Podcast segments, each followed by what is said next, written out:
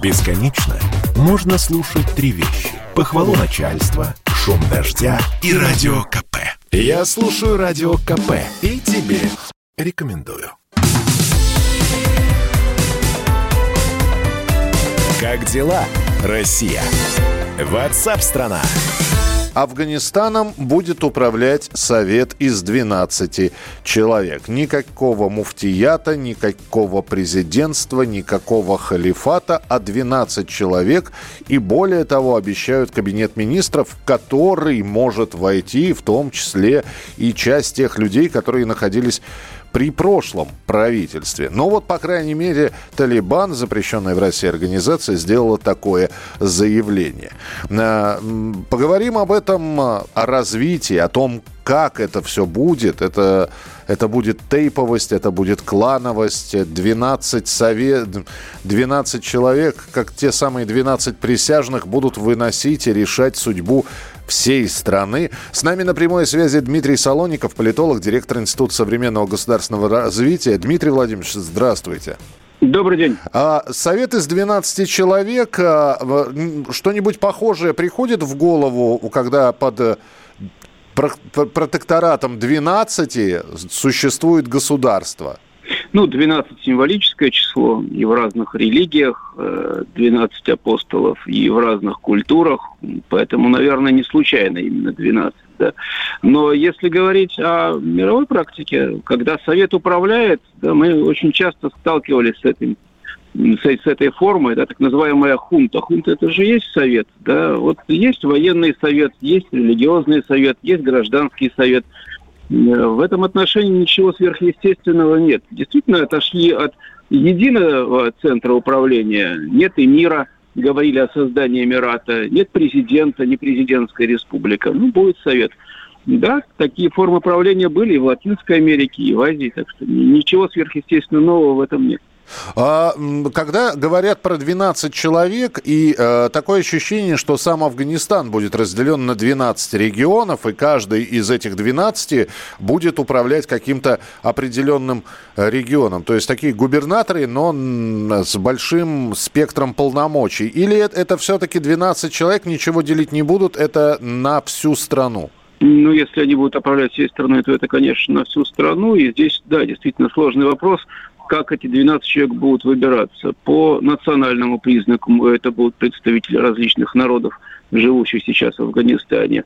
По территориям э, или по компетенциям кто-то будет больше отвечать за безопасность, кто-то за здравоохранение, кто-то за финансы. Э, как будет построен Совет из 12 пока не определено. Но вообще, да, 12 человек могут позволить себе и территориальное деление, и профессиональное. То, что вы сейчас видите, э, что происходит в Афганистане, это, э, с одной стороны, каким-то образом успокоит ситуацию. Хотя то там, то тут. Вот вчера что-то горело в Кабульском аэропорту, и выстрелы раздавались в очередной раз. А с другой стороны, понравится мировому сообществу. Ну, если не, не понравится, то, по крайней мере, себя вот этот вот термин террористическая организация каким-то образом сбросить или скрыть его так, чтобы о нем не не вспоминали. А, с, другой, с третьей стороны, а, есть ультиматумы, которые поставлены военным тем же самым американцам, чтобы они покинули страну до 31 августа.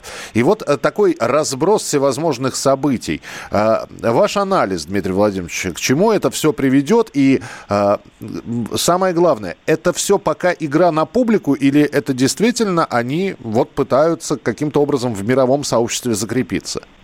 Смотрите, да, основная проблема сейчас это э, разница между тем, что происходит в Кабуле, и теми официальными заявлениями, которые делает руководство Талибана, организации, запрещенной в России, и тем, что происходит на местах в дальних районах, в дальних областях. При этом речь, конечно, не про Кабульский аэропорт сейчас, э, то, что взрывается там, это на ответственности американцев – а, те э, казни, те самосуды, которые происходят э, именно на афганской земле. И здесь проблема между тем, что руководство запрещенного в России Талибана без сомнения хочет показать, что это рукопожатная международная структура, которая может быть признана и которая может быть э, больше не будет называться террористической организацией. Они бы хотели международного признания и восстановления международных контактов и экономических, и политических.